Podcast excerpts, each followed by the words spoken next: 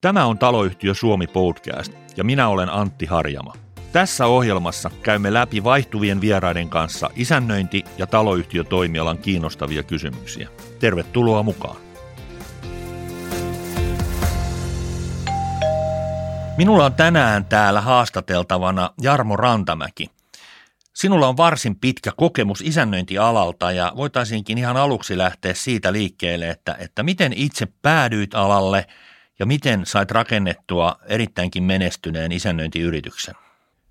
Itse siirryin alalle kaupallisesta esimiestehtävistä vuonna 1986 ja taustana oli se, että entinen koulukaveri oli ollut isännöitsijänä Helsingissä jo muutama vuoden ja hän sitten houkutteli minut alalle ja antoi mulle isännöitsijän käsikirjan käteen ja sanoi, että tutustu tuohon ja, ja, ja sen jälkeen sitten – viikonlopun jälkeen huomasin, että ala näyttäytyy erittäin monipuolisena ja mielenkiintoisena, että ja ennen kaikkea se, että henkilökohtaisesti pystyisi vaikuttamaan konkreettisesti merkittäviin asioihin taloyhtiössä ja auttaa asiakasta sitten heidän omissa tavoitteissaan. Se oli oikeastaan se liikkeelle paneva voima. Miten muuten keksit sit ylipäätään isännöintialan sieltä, kun kuitenkin oli varmaan siihenkin aikaan aika paljon muita vaihtoehtoja, että mikä tässä isännöinnissä sitten kiehtoi sitten? No se oli juuri tämä mun koulukaverin suositus, että hän oli tosiaan ollut jo useamman vuoden ollut Helsingissä isännöitsijänä ja, ja myöskin osakkaana siinä yrityksessä, niin Eli, eli sinne hän minut houkutteli ja, ja totesin, että tämä voisi sopia meikäläisen miele, mielenlaadulle oikein hyvin ja myöskin tausta huomioiden. Okei. Sä myit muutama vuosi sitten tämän sun, sun yrityksessä pois äh, kansainväliselle yritykselle ja, ja niin millaisia tuntemuksia ja fiiliksiä sulle jäi näistä 30 vuodesta alalla nyt kun pari vuotta on kulunut? No päällimmäisenä asiana varmasti ehkä voisin mainita sellainen tietty kiitollisuus siitä, että, että onnistuttiin erittäin hyvin yhdessä henkilökunnan kanssa saavuttamaan niitä tavoitteita, mitä oli itselleni asettanut ja, ja yritykselle – ja, ja nimenomaan sitten yhdessä saatiin luotua tämmöinen arvostettu ja menestyvä, menestyvä yritys. Ja tietenkin sitten näistä vuosista on jäänyt paljon hyviä, hyviä muistoja ja, ja elämän oppeja sitten matkan varrella. Alahan on uudistumassa tässä monestakin syystä, niin kuin kaikki tiedämme.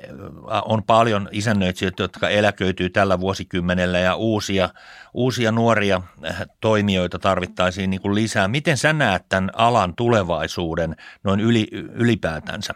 No varmaan se iso, iso kuva on se, että alan keskittyminen jatkuu edelleen voimakkaana. Ja, ja tässä mielessä näen, että se on, se on paitsi mahdollisuus myöskin, myöskin, tai siihen liittyy myöskin uhkakuvia. Ja kun yritys koko kasvaa, niin, niin myöskin sitten nämä resurssit lisääntyy toiminnan kehittämiseen parhaassa tapauksessa, jos siihen osataan, osataan ymmärtää, panostaa oikein ja satsata, satsata oikein – ja, ja tuota, sehän pitäisi sitten käytännössä näkyä tietysti sillä tavalla, että, että myöskin asiakkaan näkökulmasta se, se palvelu, palvelu paranee. Mutta asiahan ei ole käytännössä ihan näin yksinkertainen, että, että se, se, vaatii, se vaatii myöskin sitä – sitä, että näin osataan tehdä ja, ja sitten tietenkin se, mikä tässä on syytä mainita, niin kun puhutaan isommista rahoista, niin myöskin pääomasijoittajat ovat nykyisin tulleet markkinoille ja, ja tästä voi syntyä sitten tavoitteiden ristiriitaa operatiivisen johdon ja, ja sitten omistavan, omistavan tahon välille ja siitä voi syntyä tietysti vähän sitten jarrua, jarrua kehitykselle, jos näkemykset eroavat ja tavoitteet eroavat. Ihan mielenkiintoista. Mikä näkemys sinulla on siinä, että kun kuitenkin on tämmöisiä pieniäkin isännöitsijätoimistoja olemassa ja varsinkin sitten niin kuin pieniä taloyhtiöitä. Et mullakin on tuttavia, jotka asuu pienessä taloyhtiössä ja ne ei hirveästi ole saanut niin kuin tarjouksia sit välttämättä tota, kaikilta isännöitsijätoimistoilta, niin, niin mistä se niin kuin johtuu, että – että sitten niissäkin tapauksissa, en mä nyt halua stereotypiaa tehdä, mutta, mutta on sattunut käymään niin, että tämmöinen suuri toimija sitten alkaa hoitamaan näitä pieniä yhtiöitä, niin, niin mikä siinä on ehkä niitä merkittäviä syitä, että, että näin on. Ottamatta kantaa, onko se hyvä tai huono asia, mutta että tarjouksia oli vaikea saada tai on ollut vaikea saada mm. isännöintitoimistoista. No mä luulen, että isot keskittyy enemmän sitten isoihin ja, ja sitten markkinoilla tapahtuu tämmöistä eriytymistä, eli Eli sitten joku kokee kilpailuvaltikseen keskittyä pieniin yrityksiin, eli kyllä se jättää sitten edelleenkin markkinoille niin kuin tilaa myöskin, myöskin pienemmille yrityksille, mikä on hyvä asia. Et, et näin mä sen näkisin, että et pienet yritykset ei koskaan tule kuolemaan ja niitä syntyy koko aika lisää, mutta tämä iso kuva on siis se, että, että ala, ala keskittyy edelleenkin. sellainenkin tuli mieleen tässä, että mikä käsitys sulla on, että kuinka paljon taloyhtiöitä yksi isännöitsijä pystyy niin kuin hoitamaan ja handlaamaan? Onko siihen mitään semmoista näppituntumaa? Että? Ei ole, että se riippuu niin paljon organisaation rakenteesta, että kuinka paljon tällaisia juoksevia asioita esimerkiksi isännöitsijä joutuu päivittäin hoitamaan ja, ja kuinka paljon tukiorganisaatio pystyy tukemaan isännöitsijän päivittäistä työtä. Eli tämä ratkaisee hyvin, hyvin paljon ja, ja sen takia se onkin tärkeää siinä organisaatiossa huolehtia, että siellä on oikeat tekijät oikeilla paikoilla. Ja ajatella sitä semmoisena palvelutuotteena, missä se isännöitsijä on keskiössä ja, ja se muu organisaatio sitten valjastetaan palvelemaan sitä, että isännöitsijälle jää mahdollisimman paljon aikaa hoitaa sitä asiakassuhdetta asiakasrajapinnassa. Taloyhtiöissä ja, tai sanotaan isännöintitoiminnassa tosiaan on aika iso murros tapahtumassa ja, ja alalle pitäisi saada uusia, mielellään ehkä jopa nuoriakin toimijoita tai tämmöisiä isännöitsijöitä joko muilta aloilta tai, tai tuota, ihan, että kouluttautuu ihan isännöitsijäksi. Onko, olisiko sulla muutamia semmoisia asioita, että tuota, millä näitä nuoria saataisiin innostumaan isännöintialasta? Niin, kyllä tässä varmaan keskeisessä asiassa on tiedon levittäminen eri, eri tavoin isännöitsijän ammatista ja, ja, sitten, ja sitten se, että sillä tiedon levittämisellä pystyttäisiin tavoittamaan ne potentiaaliset henkilöt, jotka, jotka tähän ammattiin soveltuu. Täytyy muistaa, että tämä on erittäin vaativa ammatti. Toisaalta se on myöskin paitsi vaativa, niin se myöskin palkitsee tekijänsä silloin, kun, kun oikea henkilö siihen alalle, alalle valikoituu – Nythän alalle tulee paljon tietysti tämmöisiä, jotka vaihtaa niin kuin kokonaan alaa, eli puhutaan ala, alavaihtajista, mikä on, mikä on sinänsä ihan hyvä asia, enkä koe sitä ollenkaan ongelmana. Mutta, mutta se ongelma on se, että resursseja hukataan siinä, että se käsitys siitä ammatista ei olekaan sitten oikea, vaan, sitten huomataan jonkin ajan kuluttua joko työnantajan puolelta tai työntekijän puolelta, että tämä olikin virheliike ja väärä valinta, että se tieto, mikä oli alun perin ollut siitä ammatista, niin, niin ei, ei, ei ollutkaan todellisuutta ja sen takia syntyy tämmöistä turhaa hävikkiä ja, ja, ja tuota, resursseja hukataan. hukataan. Pitäisi tavallaan niin kuin ymmärtää puolin ja toisin, mitkä on niitä keskeisiä menestymisedellytyksiä ammat, ammatissa ja oikea asenne, eli se on se persoonakysymys hyvin tärkeä, että äidin, mainos, äidin maidossa pitäisi saada jo semmoinen luontainen halu ja kiinnostus siihen, että auttaa asiakasta aktiivisesti – niissä asiakkaan ongelmissa. Ja, ja sitten se, siihen vaaditaan tämmöistä pelisilmää, tilannetajua ja diplomaattisia taitojakin jopa, jopa siihen, että osataan löytää niitä kompromisseja niin kuin eri, erilaisiin ongelmiin. Ja sitten kokonaisuuksien hallinta on tosi tärkeä, eli on nähtävä metsäpuilta, jolloin osataan keskittyä oikeisiin asioihin – ja, ja tuota, et, ettei niin väärin asioiden kanssa puuhata ja menetetä aikaa, koska se rutiinien määrä on ihan valtava. Koskaan ei ehditä tekemään kaikkia asioita, mitä pitäisi tehdä, jolloin jäljelle ja ainoastaan se, että pitää keskittyä niihin tärkeisiin asioihin ja se taito on, on, on kanssa semmoista vähän synnynnäistä. Osa näistä voidaan opetella, mutta näitä edellä mainittuja, niin ne täytyy ikään kuin olla semmoisena luontaisena ominaisuutena. Ja tässä on se ongelma monesti, että, että joku saattaa olla hyvinkin taitava joissakin teknisissä tai juridisissa asioissa. Saattaa olla hyvät vuorovaikutustaidotkin, mutta jos nämä edellä mainitut tekijät puuttuu, niin aina syntyy sitten tämmöistä vähän pientä käppiä siinä, että, että voiko, voiko siinä ammatissa menestyä oikeasti. Nanokäsittelyt kylpyhuoneisiin ja saunatiloihin 4rpalvelut.fi. Taloyhtiöiden ja isännöitsijän yhteistyö on ihan keskeisessä asemassa siinä, että tota, ne asiat toimii ja, ja saadaan niin kuin tehtyä tavoitteellista toimintaa ja, ja kiinteistöt saadaan pidettyä kunnossa ja ajan tasalla. Ähm, minkälaisia ajatuksia herättää semmoinen, että, että kuinka, kun taloyhtiöllä on sellainenkin ongelma, että ihmiset ei oikein halua niin kuin taloyhtiön hallintoon hallituksen jäseneksi ja näin poispäin, niin Mitkä voisi olla semmoisia keinoja, joilla taloyhtiön toiminta saataisiin ja koettaisiin kiinnostavammaksi osakkaiden osalta? No ainakin semmoisten turhia ennakkoluulojen niin kuin poiskarsiminen, että se hallituksen jäsenyys ei todellakaan edellytä mitään erikoistaitoja. Riittää, että on sivistynyt normaali, normaali ihminen, joka on kiinnostunut taloyhtiöasioista ja, ja tietenkin semmoinen normaali, normaali tuota, vuorovaikutustaito taito täytyy olla, pystytään tekemään yhteistyötä – ja sellainenkin pelko usein, usein on, että siinä joudutaan niin kuin semmoiseen juridiseen vastuuseen, mutta, mutta tuota, sitäkin on turha pelätä, koska isännöitsijä on nimenomaan se ammattilainen, joka sitä hallitusta sitten ohjaa ja luotsaa sieltä, sieltä niistä karikoista, että se tällainen vastuu ei, ei koskaan toteudu parha, parhaimmassa tapauksessa. Ja, ja tuota, sitten tästä vielä tästä yhteistyöstä hallituksen isännöitsijän välillä, niin siihen on, on, on todettava, että se on se oikeastaan yksi kaikista tärkeimmistä osa-alueista siinä, siinä että miten näitä, näitä hyviä tuloksia saadaan taloyhtiötyöskentelyssä aikaa. Eli, eli tämä yhteistyö on, voisi sanoa, että se on yhteinen nimittäjä kaikelle sille, mitä nimitetään taloyhtiön hyväksi hallinnoksi. Kerroit jo, miten päädyit itse isännöintialalle, mutta, mutta miten sait rakennettua menestyneen isännöintiyrityksen? Se ei tänä päivänä ole itsestäänselvyys ja tuskin oli silloinkaan, kun aloitit sen. No tähän oikeastaan voisi mainita muutamia sellaisia ihan perusasioita, jotka täytyy ikään kuin huomioida ja, ja myöskin käytännössä toteuttaa. Ja tämä koskee varmaan ihan kaikkia, kaikkia yrityksiä sinällään, mutta, mutta itse koen, että, että ainakin näissä asioissa on ollut iso merkitys sille, sille miten, miten itse on sitten menestynyt.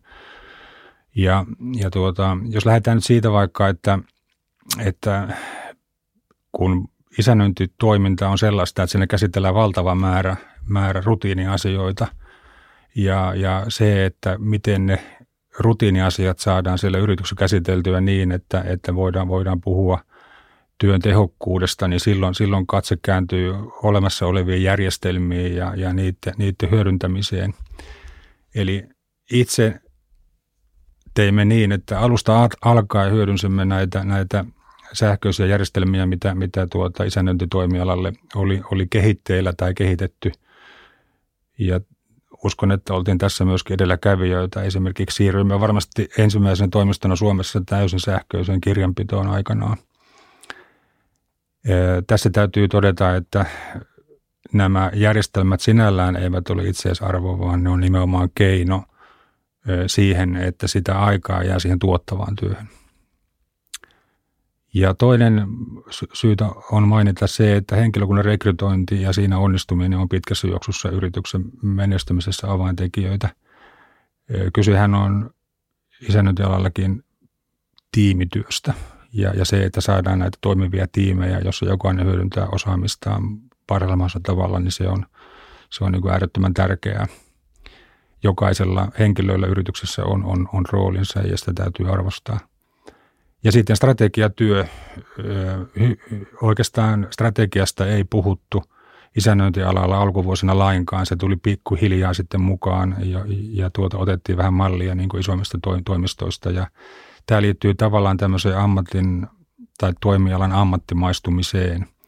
Eli itse koin, että teimme strategiatyötä pitkäjänteisesti ja, ja otettiin myöskin henkilökunta mukaan siihen strategiatyöhön määrittelemään niitä yrityksen tavoitteita ja myöskin käytännössä toteuttamaan niitä. Ja tästä voidaan sitten myöskin vetää jo tämmöinen punainen lanka tähän henkilöstöjohtamiseen ja, ja, ja siihen, että yrityksen johtajan tavoitteena on tähän työilmapiiriin niin kuin vaikuttaa mahdollisimman hyvin ja, ja se, että – siitä yhteisöstä tulee työntekijän näkökulmasta sellainen turvallinen, jossa, jossa arvostetaan työntekijöitä ja, ja tuota, kannustetaan. Ja tästä taas sitten seuraa se, että saavutetaan hyvä työtyytyväisyys henkilökunnan keskuudessa ja sillä on seuraus siihen asiakastyytyväisyyteen ja sillä on seuraus siihen taloudelliseen hyvään lopputulokseen. Eli nämä kaikki niin kuin on seurausta toisistaan. Ei voida tavoitella suoraan hyvää, hyvää lopputulosta, vaan vaan pitää ymmärtää, että mistä palikosta se koostuu. Kiitos näistä hienoista ajatuksista. Tähän tulevissa jaksoissa tulemme siis pureutumaan niin kuin tähän johtajuuskysymykseen, yhteistyöhön hallituksen ja isännöitsijän välillä, organisaatiokysymyksiin ja ehkä tähän teknologiakin kysymyksiin, että miten se, on, miten se auttaa isännöintitoimintaa ja myös taloyhtiötoimintaa. Kiitoksia haastattelusta. Kiitos. Seuraavaksi minulla on haastateltavana Pia Pakarinen. Sinulla on varsin laaja kokemus kunnallispolitiikasta parin vuosikymmenen ajalta ja toimit lisäksi myös luottamustehtävissä ja hallituksissa elinkeinoelämänkin puolella. Lisäksi päivätyönäsi olet Helsingin seudun kauppakamarin toimitusjohtajana. Myös taloyhtiötoiminta on sinulle tuttua, mutta lähdetään vähän yleisemmältä tasolla liikkeelle. Kaupungistuminen, millaisia ajatuksia se sinussa herättää? No niin, kaupungistuminen on semmoinen niin väistämätön trendi koko maailmassa ja, ja tota, tietenkin se on tässä nyt pandemian aikana pikkasen kärsinyt takapakkia siinä mielessä, että aika moni sitten kuitenkin suunnisti, suunnisti tuonne, tuonne maaseudulle ja ehkä se hiukan se muuttoliike sitten hidastui, mutta kyllä nyt kun itsekin tätä asiaa on työn puolesta niin kuin tutkinut, niin kaikki merkit viittaa siihen, että sitten kuitenkin kaupungistuminen niin kuin trendinä jatkuisi, että yhä enemmän ihmiset hakeutuu sitten sinne, sinne keskuspaikkoihin. Joo. onko kaupungistumisessa yhtymäkohtia isännöintitoiminnan tulevaisuuteen ajatellen ja, ja miten mielestäsi isännöintitoiminta voisi tulevaisuudessa muuttua? No siinä mielessä tietysti, että yhä useampi varmaan, varmaan asuu kerrostalossa ja, ja, ja tuota, tietyllä tavalla sinne tarvitaan sitten semmoinen niin ammattimainen isännöinti, et, isännöitsijä, että, että tällä tavalla tietysti se niin kuin muuttuu. Omakotiasuminen tietysti varmasti myös edelleen on niin kuin yksi muoto, mutta että yhä suurempi osa meistä varmaan asuu kerrostaloissa. Aivan oikein. Osaajapula on erittäin monilla toimialoilla valtava ongelma. Tämän vuosikymmenen aikana isännöintitoimialalla jää isännöitsijöitä melkoinen määrä eläkkeelle. Mitä asialle voisi tehdä, jotta isännöintitoimiala saisi uusia nuoria ammattilaisia alalle? No joo, tämä on, osaajapulahan on laajempikin kuin vain isännöitsijöitä koskeva ongelma, koska meiltä siis kerta kaikkiaan niin kuin puuttuu tekijöitä. Meidän väki ikääntyy, voi sanoa niin kuin kaikilla aloilla ja, ja tämä ongelmahan ei ole ratkaistavissa muulla, muulla tavoin kuin se, että me saadaan niin kuin ulkomailta työvoimaa. Sitten tietysti sitä isännöitsitoiminnan niin kuin ikään kuin haluttavuus ammattina on sitten niin kuin oma kysymyksensä, mutta että osaajakysymys tai osaajapulakysymys on se, mitä meillä nyt vaikka kauppakamarissa koko ajan pohditaan, eikä, eikä eikä tosiaan niin kuin pelkästään suomalaista työvoimaa siirtämällä tai sitten pelkästään niin kuin tehtävän halukkuutta lisäämällä, niin me ei päästä niin kuin eteenpäin. Mutta että tämähän on tosi mielenkiintoinen kysymys siinä mielessäkin, että tämä isännöitsijän tehtävähän on tosi vaativa. Siinähän pitäisi olla talouden asiantuntija, siinä pitäisi olla niin tekninen asiantuntija ja, ja tota, toisaalta sitten tehtävä, jossa varmasti se on hyvin niin kuin kausiluontoista, paljon vaatii, vaatii tuota iltatyötä ja, ja niin kuin siinä mielessä niin, mm, että mikä on se tavallaan se profiili, ketä me siihen tavoitellaan, niin, niin se on jännä kysymys. Mutta että tuossa kun miettii – miettii näitä äh, niin kuin tavallaan vaatimuksia, mitkä siihen isännöitsijään kohdistuvat, niin ne on varmasti niin kuin lisääntymässä pikemmin kuin, kuin vähentymässä. Syksyn yhtiökokoukset laillisesti, tietoturvallisesti ja yhdenvertaisesti. neomit.fi Yleensähän osaajapulasta ja työvoimapulasta syytetään yhteiskuntaa – mutta mikä on näkökulmasi toimialan liittojen tai vaikkapa toimialan ykkösyritysten vastuuna tässä asiassa? Mitä niiden pitäisi asialle tehdä? Oi, mitä vaikeita kysymyksiä sulla on. Tässä on tota, niin kuin se osaajapula, niin, sanotaan, että yhteiskuntaa voi syyttää siinä, että tässä on niin kuin liian myöhään herätty tähän asioihin. Että onhan niin kuin syntyvyys on laskenut, laskenut vuosikymmeniä ja nyt vasta niin kuin me puhutaan tästä aiheesta. Mutta että totta kai tässä on varmaan semmoinen, niin kuin, mitä liitot voi ja järjestöt voi tehdä tässä kohtaa, niin on tietenkin sellainen – että ylipäänsä selkeytetään, että millainen tämä homma on.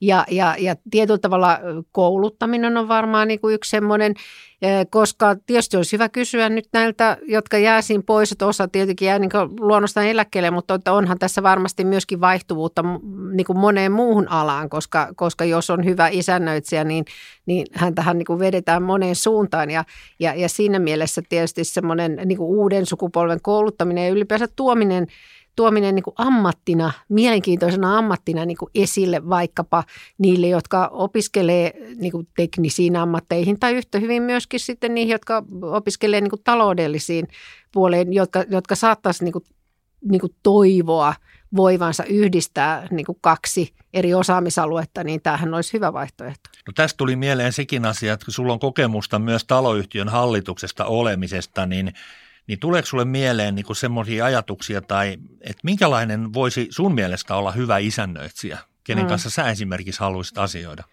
No joo, on itse asiassa muutama on, on niin kuin sattunut vastaan ja, ja silloinhan ne on niin kuin sellaisia lehmänhermoisia talous- ja, ja, ja teknisten asioiden niin kuin asiantuntijoita, että kyllähän tietenkin äh, kun ihmisillä on niin kuin suurin, suurin osa omaisuudestaan kiinni siinä, missä he asuvat ja missä he sitten, tota, saattavat olla hallituksessa tai muuten asukkaina, niin, niin tietenkin se yhteydenpito asukkaiden kanssahan on varmasti usein pitkää pinnaa vaativaa ää, työtä ja, ja tota, on saattunut monta oikein hyvää isännöitsijä tässä mielessä. Ja sitten toisaalta kyllähän se, että osaa esittää sitten ne tekniset asiat niin, että asukkaat ja, ja varsinkin hallitus niin kuin ymmärtävät, mistä on kysymys. Että semmoinen tietty selkeys ja, ja sitten, sitten toisaalta se asian tuntemus ja semmoinen niin kuin tunne, että asukkaana tai hallituksen jäsenenä tulee sellainen tunne, että niin kuin asiat on hyvissä käsissä.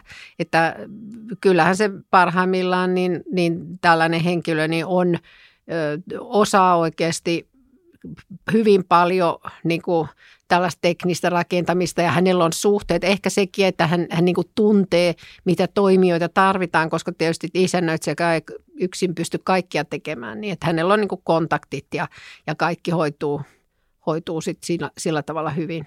Eli moni, moni osaajasta on kysymys. Sulla on kokemusta tosiaan hallitustyöskentelystäkin taloyhtiöstä. Olisiko sulla jotain sellaista esimerkkiä, jonka haluaisit ottaa esille – niin kuin A hyvästä tai B, B huonosta keissistä. Sä jotain mainitsit tuossa etukäteen. Mutta. Mm, no joo, mulla on ihan to, tosiaan hyvin nuoruudesta yksi, yksi kokemus, missä olin, olin ihan parikymppisenä, olin hallituksen jäsenenä ja siinä oli pari semmoista vanhaa rouvaa, jotka oli ollut hallituksessa niin kuin aina. Ja he aina kertovat, kun oli jotakin ajatuksia, niin meidän taloyhtiössä ei ole koskaan tehty näin. Että, että tietenkin musta olisi tosi tärkeää, että sinne saataisiin sellaisia ihmisiä, jotka on tietenkin kiinnostuneita.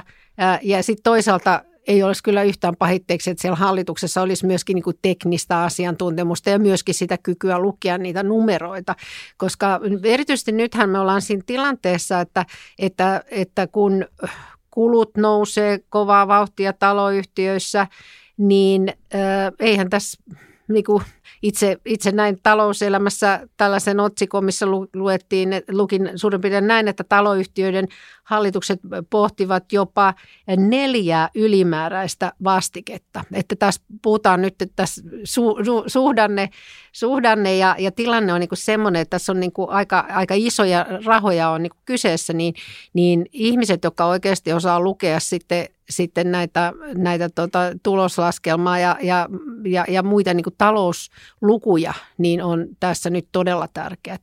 Että korot nousee ja tietysti tämä energia, energian hinnan nousuhan on tässä niin kuin todella oleellinen. Sitten toisaalta talot ikääntyy ja näin, että se olisi niin kuin hyvä, että siellä olisi myös teknistä asiantuntemusta niin, että pystytään arvioimaan, että onko järkevää tehdä, tehdä korjauksia siinä tahdissa kuin, kuin, niin kuin esitetään.